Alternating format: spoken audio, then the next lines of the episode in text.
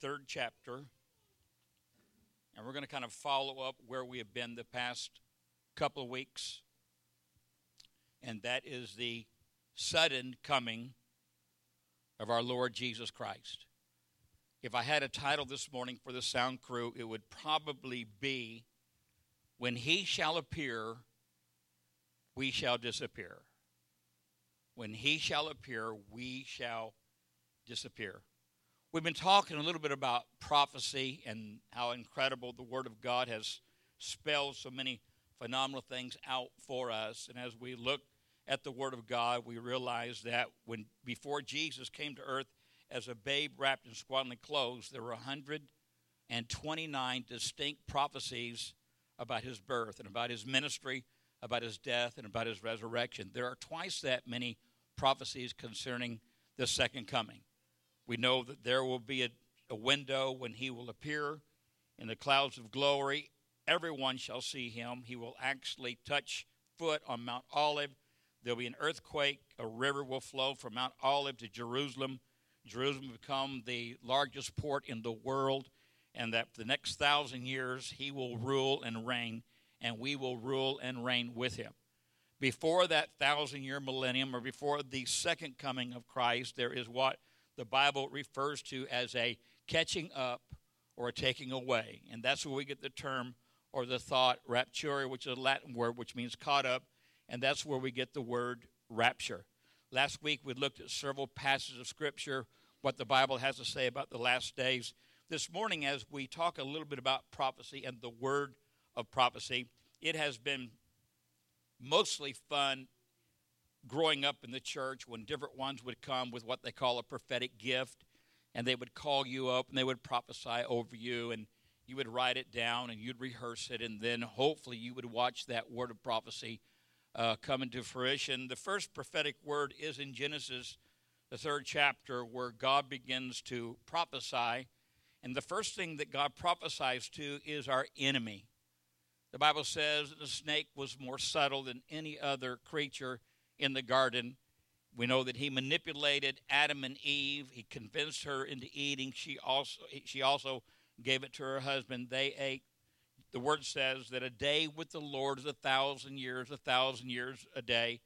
God told Adam and Eve, if you eat of this forbidden fruit, if you eat of this this forbidden fruit, in the day that you eat it, ye shall die.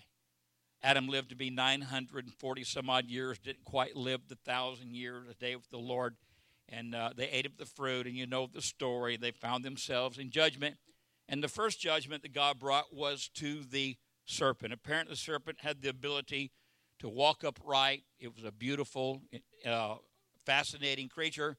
But God told the serpent, from this day forward, you will crawl on your belly, and you'll eat the dust of the earth. And you know a serpent uses its tongue to sense out what's going on in the environment.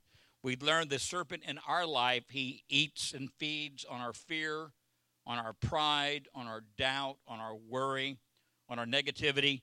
In the in the garden, he starts out as a garden snake, but in the book of Revelation, he's called the great dragon, the roaring dragon. So he feeds on all of our fear, all of our negativity, and he grows, and that's what he feeds on. And God told him, there will come a day when the seed of woman will crush your head, and we know that was the proto-evangelico, the first promise of a Messiah in the Word of God, that the seed will crush your head and you will strike his heel. And we saw that at Calvary. We saw that when they nailed his feet to the cross, his bruise was healed, but a couple days later, he went to hell. He raised the dead. He bound the enemy. And aren't you glad today that he lives at the right hand of the Father, interceding for us, ready to come and get his church? When I think of prophecy, I look at Daniel, the seventh chapter. There is a prophecy about a lion that will roar, and out of the mouth of the lion will come a man with eagle's wings, and he will rule. And we look at that prophecy, and we determine that to be America. The roaring lion was England. England, the lion represented England. England was ruled, and the world at that time, France, England, Spain, were all ruled by queens. But God said that a, a lion will roar, and out of that lion will come a man. And, of course, our first leader was the president of the United States. The eagle is our mascot. And so we see prophetically America, the beautiful prophesied in the seventh chapter of Daniel.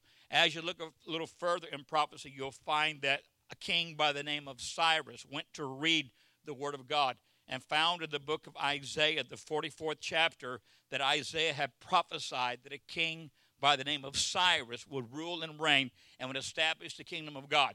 When this young king found what was written about him, he immediately began to pursue God, and he declared the day of the Lord. How incredible is that? As you look at the Bible, there are U F Os in the Bible. Ezekiel one and four talks about a flying creature, four faces, the wings touch.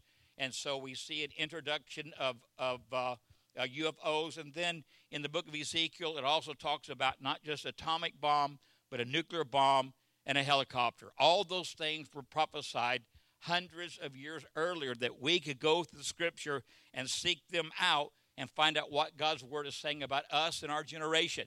There are there are types and shadows of prophecies in the Bible that if you weren't of that time or of that season, it doesn't mean anything.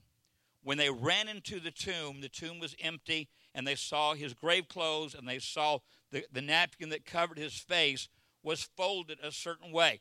That means absolutely nothing to you or I, but in that generation, it was the season of feasts.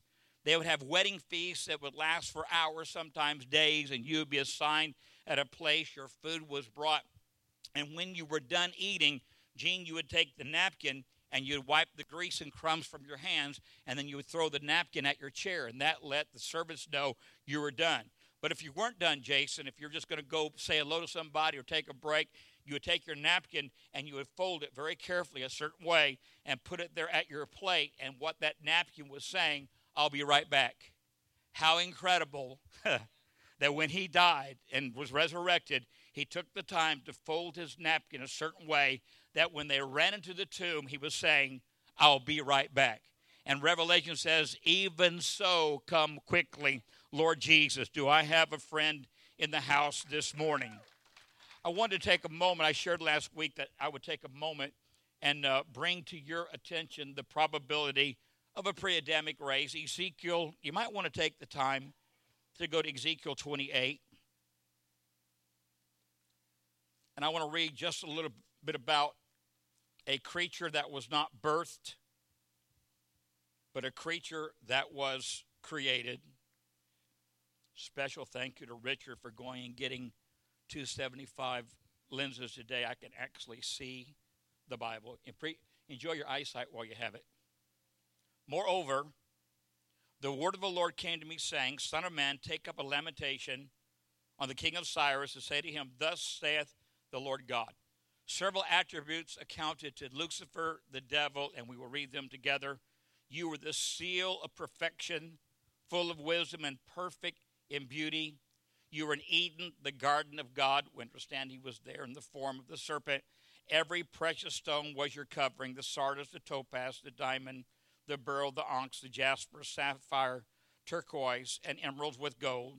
The workmanship of your tabrets and your pipes were prepared in you on the day that you were created. I want to take just a moment there and share with you, in the Hebrew, the word tabret means rhythm. The word pipe means voice. When Lucifer was created, he was literally the rhythm and the voice of music.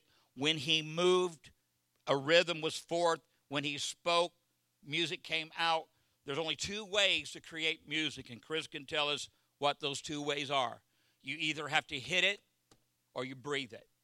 And Lucifer was the praise and worship leader of heaven. It is speculated that one-third of the angels led the praise and worship to God, one-third of the angels led the praise and worship to Holy Spirit, and one-third of the angels, Lucifer, the light bearer, One, led one-third of the angels in praise and worship to the Word. Let us continue reading just for a minute. That bless anybody this morning.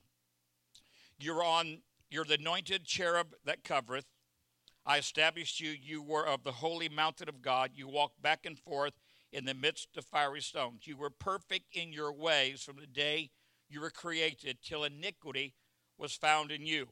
And we know that iniquity was pride. Five times he said, I will ascend my throne above the throne of God. I will receive the praise and worship that these angels are receiving. And for his pride, if you'll notice, In the abundance, by the abundance of your trading, you became filled with violence with them, and you sinned. Therefore, I cast you as a profane, profane thing out of the mountain of God. I destroyed you, O covering cherub, from the midst of the pe- of the fiery stones. Your heart was lifted up because of your beauty. You corrupted your wisdom for the sake of your splendor. I cast you to the ground. Watch this now. This is before Adam and Eve were created. He was cast out of heaven, and he fell upon this earth, we know, according to Isaiah, with one-third of the angelic host, which probably led praise and worship to the light. I cast you to the ground. I laid you before kings. My question there, Gerald, is what kings? That they may gaze upon you. You defiled your sanctuary. So on earth there were sanctuaries, and we know that a sanctuary is a, p- a place where people praise God. So there are sanctuaries on earth before Adam and Eve were created. How crazy is that? For by the multitude of your iniquities, by the iniquity of your trafficking, that word trafficking in the Hebrew is gossip. How crazy is that? Therefore I brought fire from your midst. It devoured you. I turned you to ashes upon the earth in the sight of all who saw you, and all knew you among the peoples are astonished at you. You become a horror and shall be no more forever. The word says that there is a day coming when you and I are going to actually see the enemy, and we're going to say to one another, that is what polluted the world. That is what destroyed. That, that's the devil. I mean, we're going to look at him and go, that did so much hurt and so much harm. Because Jesus is very clear that says, greater is he that is in you than he that is in the world. And God gives us the power to overcome temptation, overcome deception, overcome accusation, the three tools the enemy operates in. God has given us that power. And God actually tells us that there's a blessing attached to accusation. There is growth attached to temptation. But deception is the one area the enemy wants to operate in, and wants, and wants to work among the people. And we certainly see that upon the face of the earth today. So this is my supposition. This is my theory.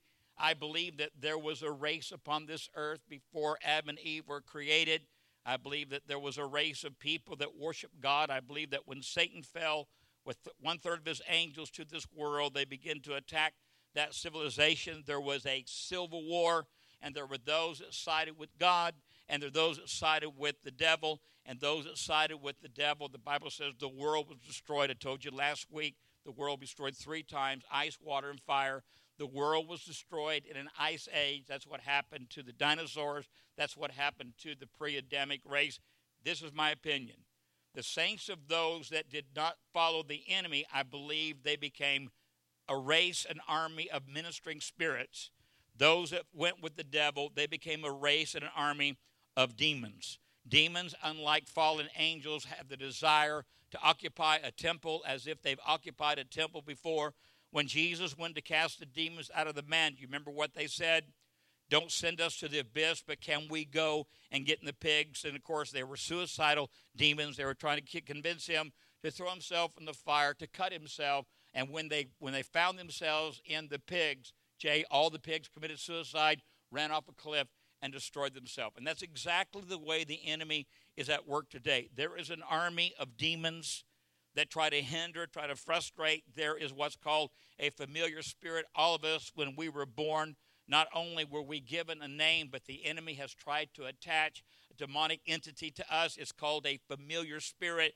It knows more about you than you actually know about yourself, and knows exactly where to tempt you, where to discourage you, where to frustrate you, and it's a cycle. He keeps coming back in cycles, day after day, hour after hour, minute after minute. But the Bible says, in this world ye shall have tribulation, but be of good cheer, for I have overcome the world. And I'm here to tell you there's a day coming when Satan and all of his followers are going to fall for a thousand years. It's a bottomless pit, Jay, so whether they're falling for a thousand years, complete chaos, and then they will land, and they'll come back upon this earth, and there'll be a war between the righteous and the evil. And we'll talk about the battle of Armageddon and the millennium a little later.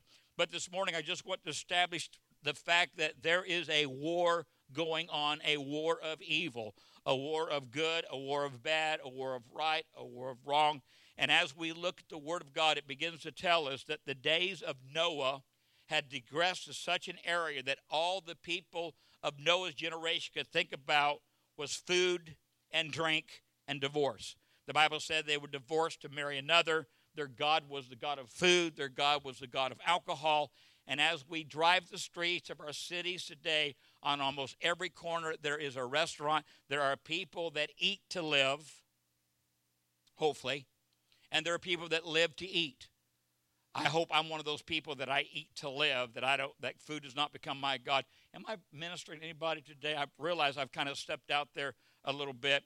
And this spirit of pharmakia, when Saul rebelled and went before the the the the, the Holy of Holies, we know that Saul was confronted by Samuel, and Samuel said, rebellion is as the spirit of witchcraft. That word witchcraft in the Hebrew is the word pharmakia, where we get the word pharmacy.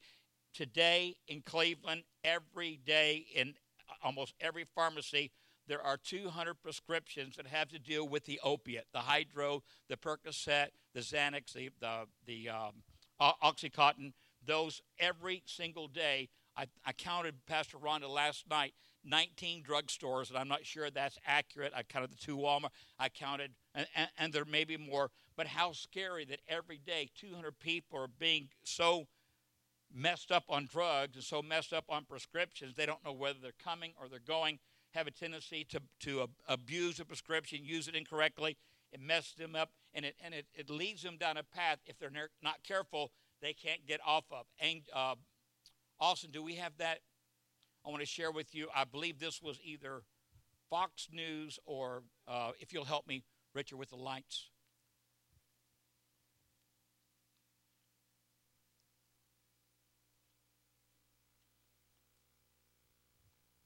Drug known as Flacca is spreading rapidly across the United States and already causing an epidemic of overdose fatalities and acts of violence. We're talking about Flacca. Flacca. The drug is called Flacca. Some have dubbed it the insanity drug. And it's everywhere. It's been described as the scariest drug in the world.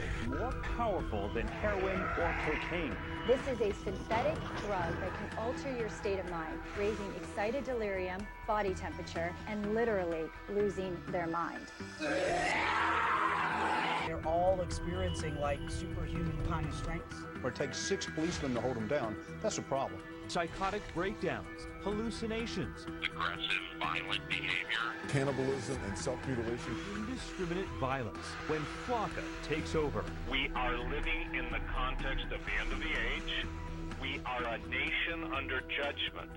But if you think it's bad, wait until you see what really bad is. We are here driving, and there's a guy that jumped on our hood of our car. It's insane.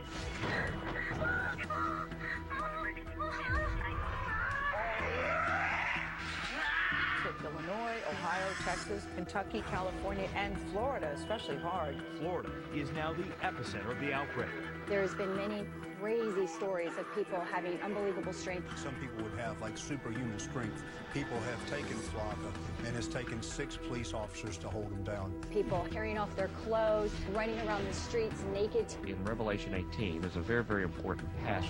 Uh, in that passage, if, if you read it, you will find very clearly that the kings of the earth and the great merchants of the earth conspire together, and it says they do sorcery, and the word used there is pharmakia, uh, which is the use of drugs to control the activities of the world, and it says through this they deceive the nations of the earth.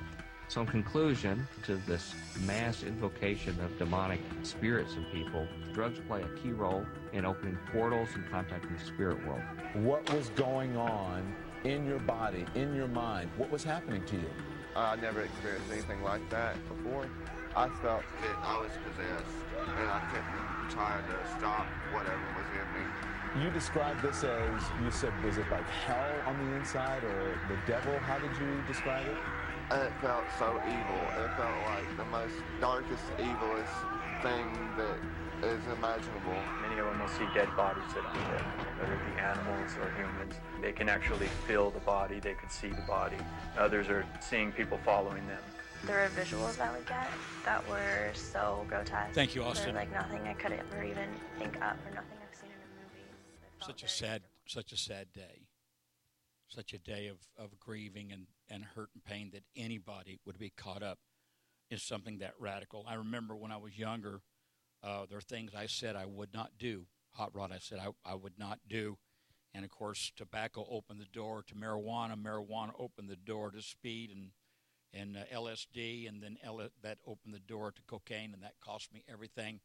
But ten years earlier, I was said, I will never, I, I, will, I will never snort cocaine. I'll, I'll never shoot cocaine. I'll never go there. But it's like a transition. The enemy tries to put a hook in your jaw like yesterday, and once the enemy gets that hook in your jaw, he knows how to work that. He knows how to lead you to places. And you know what? The Bible says there's pleasure in sin for a season.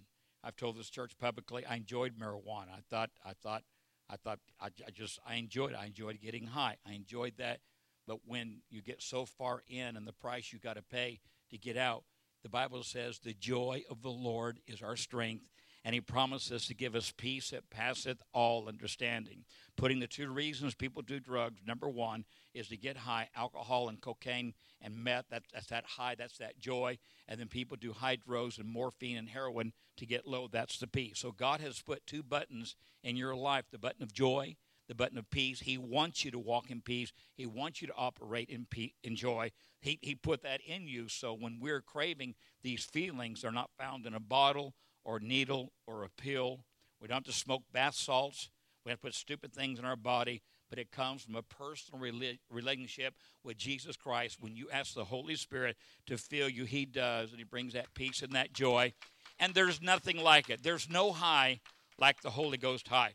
We're living in the signs of the times. As we looked at the days of Sodom and Gomorrah, most of you know the story of Abraham and Lot. Lot was Abraham's nephew. They were going into an area that God had promised them. There was conflict between the herdsmen, between Lot's employees and Abraham's employees. So Abraham took Lot to a mountain and said, wherever you choose, I'll go the other way. Lot set his sights on Sodom and Gomorrah. There were actually seven cities total, and he moved his family to Sodom and Gomorrah. The Bible said he was camped, he was camped outside the gate, and then a little later he's inside the gate. He's one of the city elders. God tells Abraham, I'm going to destroy Sodom and Gomorrah because of his perversion. And Abraham interceded and said, if you found ten righteous men, would you, ten righteous men, would you spare cities of thousands? And God said, I would. And hot rod, if you do the math, if you had Lot and his wife and four daughters, six, and two husbands, that's eight. They only had to come up with two more righteous people to spare the city. I mean, when you see how merciful God is. And let me Let me share with you why God is so merciful. I want to stop this story. The reason God sent his son, and the reason God works miracles and signs and wonders and victory for you, the reason God will do whatever it takes to get you to heaven where you're supposed to be, that he created just for you. Jesus said in John fourteen and one, let not your heart be troubled. You believe in God, believe also in me. In my Father's house are many mansions. If it were not so, I would have told you. I go to prepare a place for you, that where I am, there ye may be also. Heaven was created for us. Heaven was designed for us. I shared with you last month, he created the world in six days, all the phenomenon of nature, all the beauty, the oceans, everything. He did that in six days. He's been in heaven seven hundred thirty thousand days creating a place for you and I to dwell together. How incredible, how phenomenal. Give the Lord a hand. Can you imagine? Eye is not seen and ear is not heard the things that God has prepared for them that love him. Heaven is going to be an awesome place. We sing that song, Beulah Land, I am longing for you. That's not one of my favorite songs, but I love the fact that heaven is our home. This world is not our home. We're just passing through. We're looking for a city that has foundations, four square, streets are gold, gates are, ja- gates are pearl, walls are jasper, and there we're going to dwell with God forever. How exciting and incredible is that day that we're looking forward. Look at somebody and say, when he shall appear, we shall disappear. Sodom and Gomorrah could not find ten righteous men, so God sent two angels to get Lot. You know the story. They went their home. Lot was serving them, and there were men of the city tried to get the, get to them for sexual favors. Uh, Lot, in his stupidity, had two daughters that were virgins. He offers the daughters to the perverted men, and uh, they don't want the daughters. They want the angels. Uh, the angels move Lot's daughters and Lot out of the way, strikes the men with blindness, and Patty, in the state of blind, blindness, they still pursued and tried to get to the to the visitors that Lot had. That just tells you how scary that day was then. Today, Pastor Ron was telling about a young lady, thirteen years of age, that a man had a hold of both of her ankles and was dragging her to hurt her. Mom had a hold of the hands, was screaming so loud and so long that she finally got her daughter away. This is in this is in broad daylight. Uh, two, two, two, day, two days ago, a young lady intoxicated beyond comprehension fell down behind a dumpster. There was a young man that raped her repeatedly. And then day before yesterday, the young lady on The Voice, I don't know if you've seen the Facebook, In Christ Alone, she sings that song, uh, was shot and killed by a crazy. I mean, this is a this is a crazy world. There have been two people that have died on this property. One man jumped off the sign on the freeway and died, and one man came and shot his ex-wife and murdered her in our parking lot. It's it's like not even church is safe anymore. The hospital's not safe anymore. The bars aren't safe anymore. I don't know if the bars were ever ever safe. But the reason, Chris Vernon, that God will do whatever it takes to make sure you don't go to hell, that you go to heaven, is that everyone that is born has a part of God in them. It's the D N A of God. When God breathed into the nostrils of Adam, the D N A of God, that, that seed, that incorruptible seed that we call salvation, that you can call upon it and you can be saved and part of the family of God. If you die and go to hell, you ready for this? If you die and go to hell, and hell was not created for you, God loses a part of himself that he can never recover. We were talking last night about, do you think a thousand years from now God will God will change hell and, and liberate everybody? I mean, that's probably what some of us would, would, would want. I I can't even imagine that that that decision. But the Bible says that forever is forever. If you were tried to determine how long forever is, if you were to ask a hummingbird every morning, my yard is visited by hummingbirds and butterflies and an occasional Siamese cat. If you take that hummingbird uh, hot rod and put it on the coast of California and ask it to pick up one grain of sand and then fly the three thousand five hundred miles across the nation to the coast of New York and deposit that sand and then ask that hummingbird to fly back and pick up another grain of sand, Katie, by the time that hummingbird had picked up every single grain of sand off the one thousand mile coastline of California and made the infinite amount of trips back and forth and deposit all that sand on the coast of New York, if you can imagine how long that would take, that's the first second of eternity. That's how long forever is. That's some of the stakes that we are that we're looking at. As you look at the signs of time, Second Timothy four and one said, now the Spirit speaketh expressively that in the latter days some shall depart from the faith, giving heed to seducing spirits and doctrines of devils. And I'm not going to I'm not going to take time to list the religions that are anti-God, that are anti-Christ, that are anti-church, but they are out there. Uh, I, I, I'll write down just a few that I did I did feel like the Lord told me to share. Is Mormonism, Scientology, the Moonies, the Church of Christ, different different cults or different religions that teach a different Jesus, a different gospel, a different Bible. The Bible says that in the last days there's going to be many that's going to be sucked up into Scientology. And I believe that Tom Cruise and John Travolta, and I, I just mentioned them because they're known to you. They believe in Scientology. There's a, there's a, there's thousands that are rushing to a book that Ron Hubbard wrote called Dianetics that was originally intended, Richard, to be a book of, fic- book of fiction. But when it was read, they established a doctrine, created a religion. Second Timothy three and one says, this know also in the last days perilous times shall come. For men shall be lovers of their own selves, boasters, proud, blasphemers, disobedient to parents, unthankful, unholy, without natural affection, having a form of godliness but denying the power thereof, from such turn away. If we've ever lived in a generation, I believe that that's the generation that we're living in today. Do I have a friend? In Matthew twenty-four, he told them this temple that Solomon built, a beautiful, incredible edifice. He said that temple would be destroyed. Every stone would be removed. thirty-five years later, Rome sent an army. They leveled Jerusalem. They leveled the temple. They moved the stones, and they ran a horse and a plow where the temple used to stand. They leveled it to literally dust. We're looking today at what I believe is a, a, de- a desensitization. Is that a word, Debbie? Desensitized. I believe that we have become so desensitized with the way that things are happening. It's almost like a, a common occurrence. And I think in our heart of hearts we say, well, that will never happen to me. No one will grab my daughter and try to take my daughter. No one will do this. No one will do that. But we are living in a world that is focused right now on evil. I'm, I'm not going to take the time to share with you on television today the movies, the clips, the serials that you can watch concerning demonic activity, satanic activity. I mean, it's like program after program after program. And you go even to Hollywood when you look at Van Diesel, The Last Witch Hunter, when you look at all the movies just recently, uh, uh, uh, camp. Uh, I, again, don't, don't let me go there. But it seems like this generation has a thirst for evil. The most popular statement ever, ma- ever made. Um, what is it, Hot Rod? The most powerful statement ever made. For God so loved the world that he gave his only begotten Son, that whosoever believeth in him should not perish but have everlasting life. Watch this.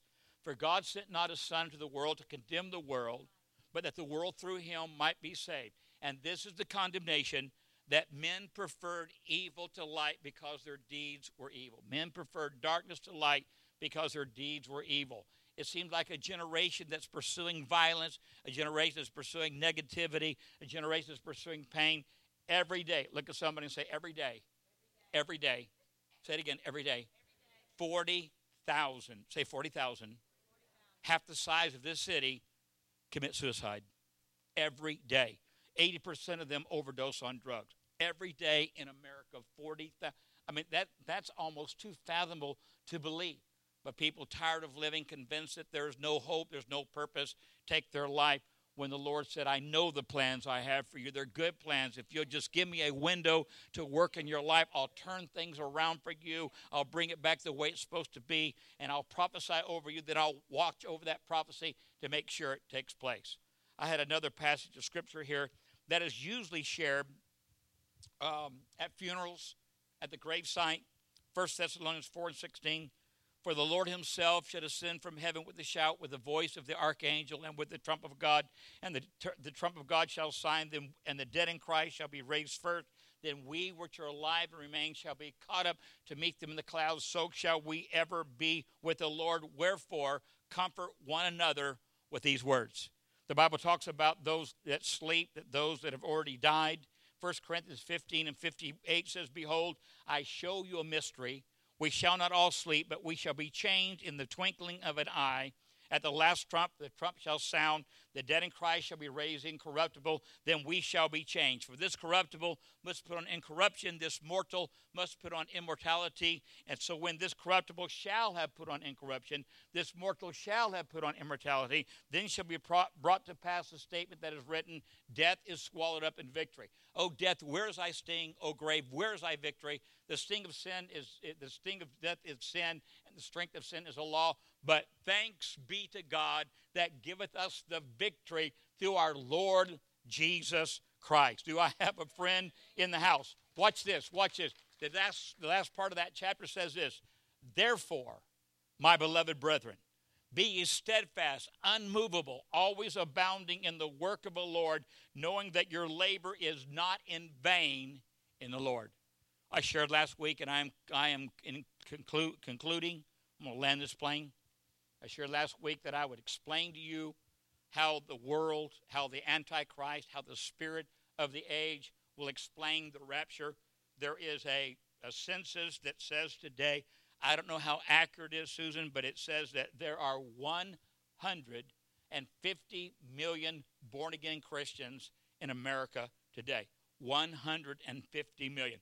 I'm going to take a, I'm just going to take a guess. I mean, everybody in Cleveland claims to be a Christian, and everybody in Cleveland goes to church, but they can't tell me what their pastor's name is. But anyway, that's neither here nor there. If there's, if let's let's let's roughly say in the county, in the city, we're looking at ninety to one hundred thousand people in Bradley County in the city of Cleveland. Let's just say, I mean, they all claim to be saved, but let's just say half of them. Let's just say let's let's just say that if the rapture were to take place in the next ten seconds, if you close your eyes just for a minute. If the rapture took place in the next three seconds, you would either open your eyes somewhere between here and heaven, or you would open your eyes, okay, open your eyes, and this is what you would see, a At every chair there was a person, you'll see a purse.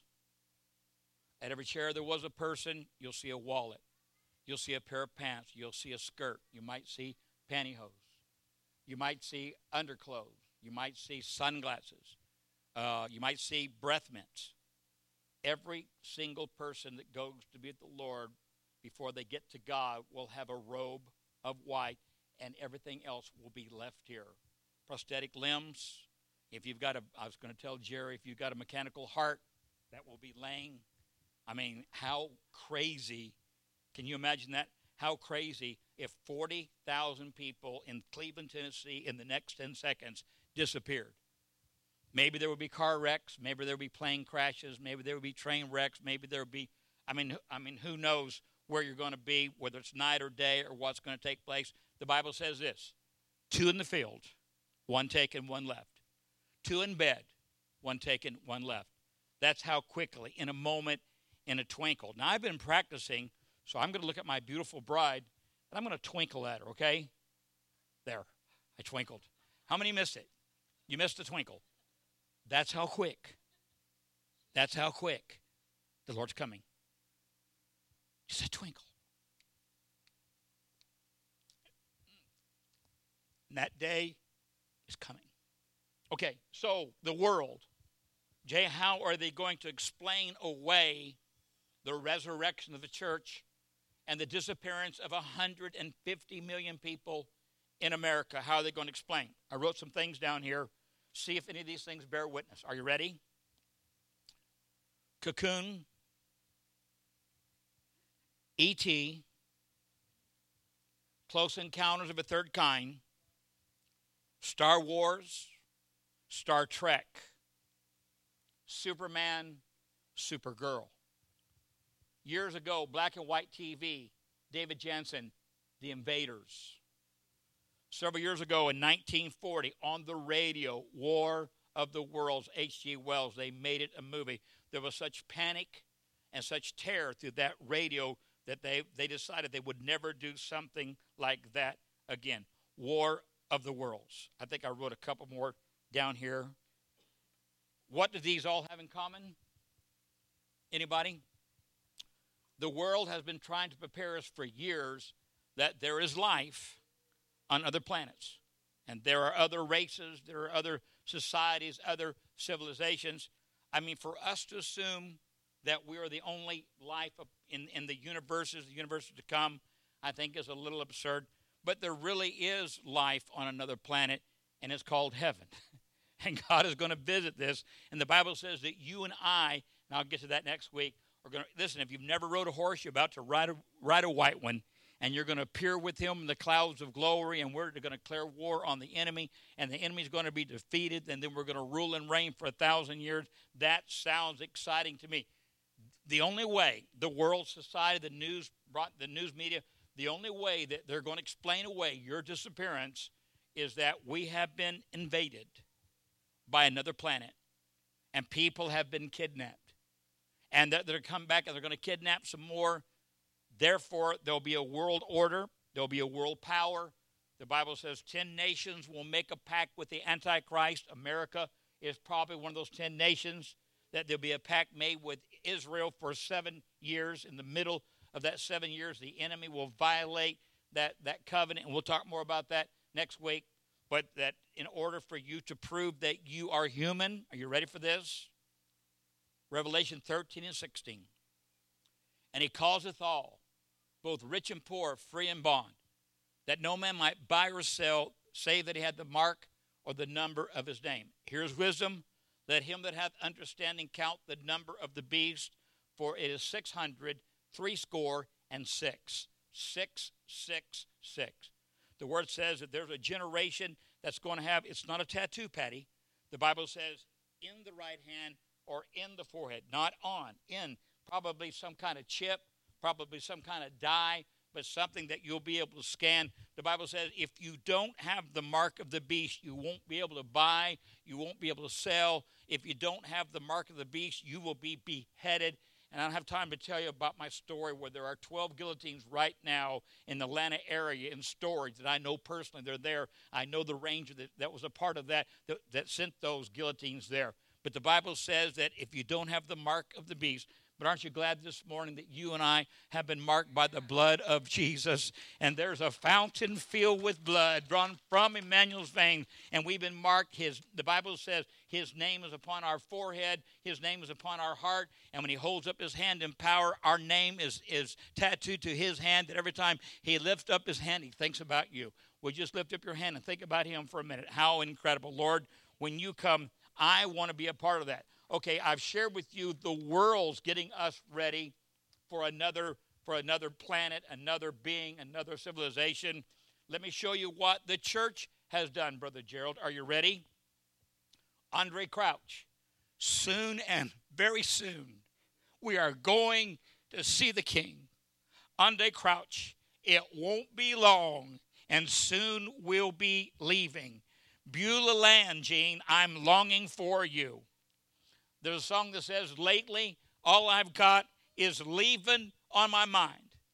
Mylon Lefevre says, I'm going to take a trip in that good old gospel ship.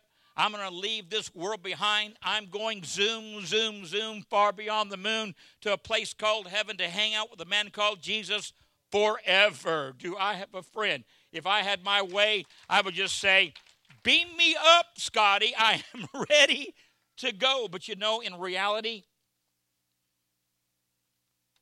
I have people in my life that if the Lord were to come in the next ten seconds, they're not going to make it. And I have people in my life that probably won't stand, Gerald, during the tribulation and resist the mark. They will probably take the mark. The Bible says pray that you're not nursing in that day. You can't buy food. You can't buy clothing. You can't buy shelter. You can't, you can't purchase anything without the mark of the beast. And so we have that song, Joanne, that says, wait a little longer, please, Jesus. Just a few more days to get our loved ones in. And that's the way our life should be reflected, and that's the way our word should be. You can't talk about prophecy and people not get excited. You can't talk about prophecy. It stirs up something. The Bible said there's a – Revelation one said there's a blessing when you study prophecy and the book of Revelation. There's something about it. It stirs up, it stirs up that, evan, that, that evangelistic nature where we want to – bring people to Christ, draw people to Christ. Let them see our life and let them become jealous and say, you're just like me. You work the same job, but you're happy. What, what are you drinking? What are you snorting? What are you smoking? And then we tell them again, it's not a bottle. It's not a pill. It's not bath salts, but it's the babe that wrapped in swaddling clothes, lying in a manger, that lived a sinless di- life, died a horrible death, had a glorious resurrection, but even better is coming back for those that are watching and waiting for him. I want to be like the five wise vir- virgins that's got my lamp full of oil, that when he can, when he comes, my light can shine. I don't want to be like the five foolish virgins that did not look for his coming and therefore missed it. If you'll help me with some instrumental music, I'm I'm done. I wanted to share um, something that was probably breathed into my spirit when I was three or four, and today, sixty-one years of age, is just as real today, Gene, as it was fifty-five years ago. There is coming a day when no heartache shall come. No more clouds in the sky, no more tears to dim the eye. All is peace forevermore on that happy golden shore. What a day, glorious day that shall be. Linda, what a day that shall be when my Jesus I shall see. When I look upon his face, the one who saved me by his grace. When he takes me by the hand and leads me through the promised land, Johnny, what a day. Glorious day that will be. And that place we're going to, there'll be no sorrow there, no more burdens to bear. Would you close your eyes just for a moment? No more sickness, no pain, no more parting over there. And forever I will be with the one who died for me. What a day, glorious day that will be. What a day that will be when my Jesus I shall see. the one who saved me by his grace, when he takes me by the hand and leads me through the promised land. What a day, glorious day that will be. As every head is bowed, as every eye is closed, on that day we will see all the Old Testament saints that stood, those that died, all of our loved ones that have gone on to be with the Lord, every aborted baby, every baby that died in infancy, they will all be there. Moms, dads, sisters, brothers, husbands, wives, grandparents, aunts, uncles, cousins, friends, family, they will be there. And there we will dwell with the Lord forever and forever. How long is forever? Remember the story of the hummingbird. Forever and ever we will rule and reign with him. As every head is bowed, as every eye is closed. If the rapture were to take place in the next thirty seconds and you were to open your eyes, would you open your eyes somewhere between here and that third heaven, tracking through the sky, headed to where Jesus appears in the clouds? Or would you open your eyes and see a church mostly empty? Would you see the clothes? Would you see the shoes? Would you see the purses? Would you realize that you missed the rapture? Life was filled with guns and war, and everyone got trampled on the floor. I wish we'd all been ready. Children cried, the days grow cold, a piece of bread could buy a bag of gold. I wish we'd all been ready. There's no time to change your mind. The sun has come, and you've been left behind. I have good news today. The rapture has not taken place. Jesus Christ has not returned. And there is still room at the cross for you. If you've wandered away from God, if you've wandered away from that cross, if you've wandered away from that relationship and you are not ready for the rapture, you're not ready to die, as no one is looking around. If that's your testimony today where you're at, just put your hand up, put it right back down. Pastor Hank, I'm not, I'm not ready. I'm not sure one hundred percent. I am not, I am not ready. Is there one?